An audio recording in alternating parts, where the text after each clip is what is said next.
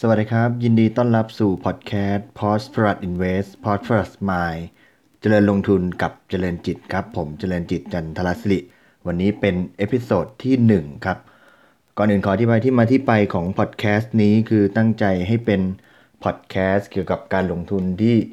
หยิบยกเอาประเด็นการลงทุนต่างๆ ที่น่าสนใจมาแบ่งปันในแต่ละวัน โดยอาจจะเป็นเรื่องที่ทันกับสถานการณ์ลงทุนในขณะนั้นเลย หรือ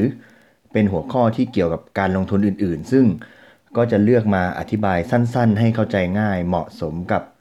ผู้ลงทุนที่สนใจลงทุนโดยเฉพาะการลงทุนในตลาดหลักทรัพย์แห่งประเทศไทยครับ ก็ขอแนะนำตัวเล็กน้อยนะครับ ผมเจริญจิตจันทรศิริปัจจุบันทำงานเป็นที่ปรึกษาการลงทุนอยู่ที่บริษัทหลักทรัพย์กสิกรไทยครับ และเพื่อความเหมาะสมของเนื้อหา ก็จะคอยแจ้ง ว่าข้อมูลที่นำเสนอเสนอนั้นหยิบยกมาจากแหล่งไหน paper อะไรนะครับ แล้วก็ตรงไหนที่เป็นความเห็นส่วนตัวก็จะพยายามชี้แจงให้ทราบนะครับ วันนี้ขอเริ่มที่ภาพรวมการลงทุนตลาดหุ้นบ้านเรา หรือที่เรียกว่า SET Index นะครับ ปี 2018 ที่ผ่านมาดัชนีบ้านเราติดลบไป 10.8%คือลดลงจาก 1,754 จุดตอนต้นปี ลงมาปิดเหลือแค่ 1,564 จุดตอนสิ้นปี โดยปัจจัยหลักๆ มาจากความกังวล ทิศทางการปรับขึ้นดอกเบี้ยของสหรัฐอเมริกา แล้วก็ช่วงปลายปีก็มีความกังวลเรื่องสงครามการค้าระหว่างสหรัฐกับจีนด้วยนะครับ อันที่จริงตั้งแต่ช่วงกลางปีที่ผ่านมาปี 2018 เนี่ยนะครับ เราจะเห็นเงินลงทุนจากต่างประเทศไหลออก ซึ่งปัจจัยหลักๆ เนี่ยก็มาจากการลดงดงบดุลของธนาคารธนาคารกลางสหรัฐด้วย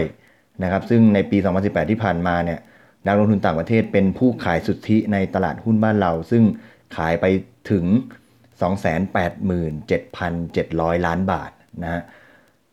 ในรอบ 10 ปีที่ผ่านมา ถ้าเรานับดูตั้งแต่ปี 2008 ถึง 2018 การที่ดัชนีเซตให้ผลตอบแทนติดลบไป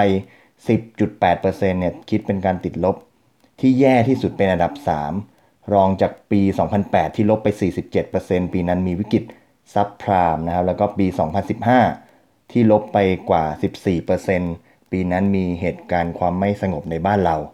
นะครับข้อสังเกตอย่างหนึ่งก็คือจากข้อมูลที่เราเห็นตรงนี้เนี่ยแสดงให้เห็นว่าการขึ้นดอกเบี้ยของธนาคารธนาคารกลางสหรัฐหรือว่าเฟดเนี่ยส่งผลมากๆกับการลงทุนในตลาดหุ้นบ้านเรา คือปีที่แล้วดูเหมือนเหตุการณ์ไม่มีอะไรนะแต่ตลาดกลับลดลงไปเยอะมาก ในการเดียวกันช่วงต้นปีที่ผ่านมาเนี่ยพอเฟด เริ่มสื่อสารถึงทิศทางการขึ้นดอกเบี้ยที่ชะลอลงหมายถึงว่าต่อไปเฟดจะมีแนวโน้มขึ้นดอกเบี้ยช้าลง นักลงทุนต่างประเทศกลับเป็นฝ่ายซื้อสุทธิในตลาดหุ้นนะจนถึงจนเดือนมกราคมที่ผ่านมาเนี่ยซื้อสุทธิไปกว่า 6,600 ล้านบาท และดัชนีล่าสุดเมื่อวันที่ 18 กุมภาที่ผ่านมาเนี่ยก็ฟื้นจาก 1,564 จุดตอนสิ้นปี มาปิดที่ 1,635 จุด คิดเป็นผลตอบแทนบวก ไปแล้วถึง 4.5%และแม้ว่าจะมีปัจจัยบวกเรื่องความคืบหน้าของการเจรจาการค้าสหรัฐและจีน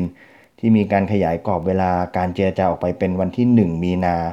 รวมถึงความชัดเจนของการเลือกตั้งบ้านเราที่จะเลือกตั้งกันวันที่ 24 มีนาคมนี้ แต่ว่าเราก็ปฏิเสธไม่ได้ว่าเรื่องของทิศทางการขึ้นดอกเบี้ยสหรัฐนั้นมีผลกับสภาวะการลงทุนของตลาดหุ้นบ้านเราจริง ๆ ขอบคุณข้อมูลจากเว็บไซต์ของตลาดหลักทรัพย์และเปเปอร์ของหลักทรัพย์กสิกรไทย และพบกันใหม่ในตอนต่อไป สวัสดีครับ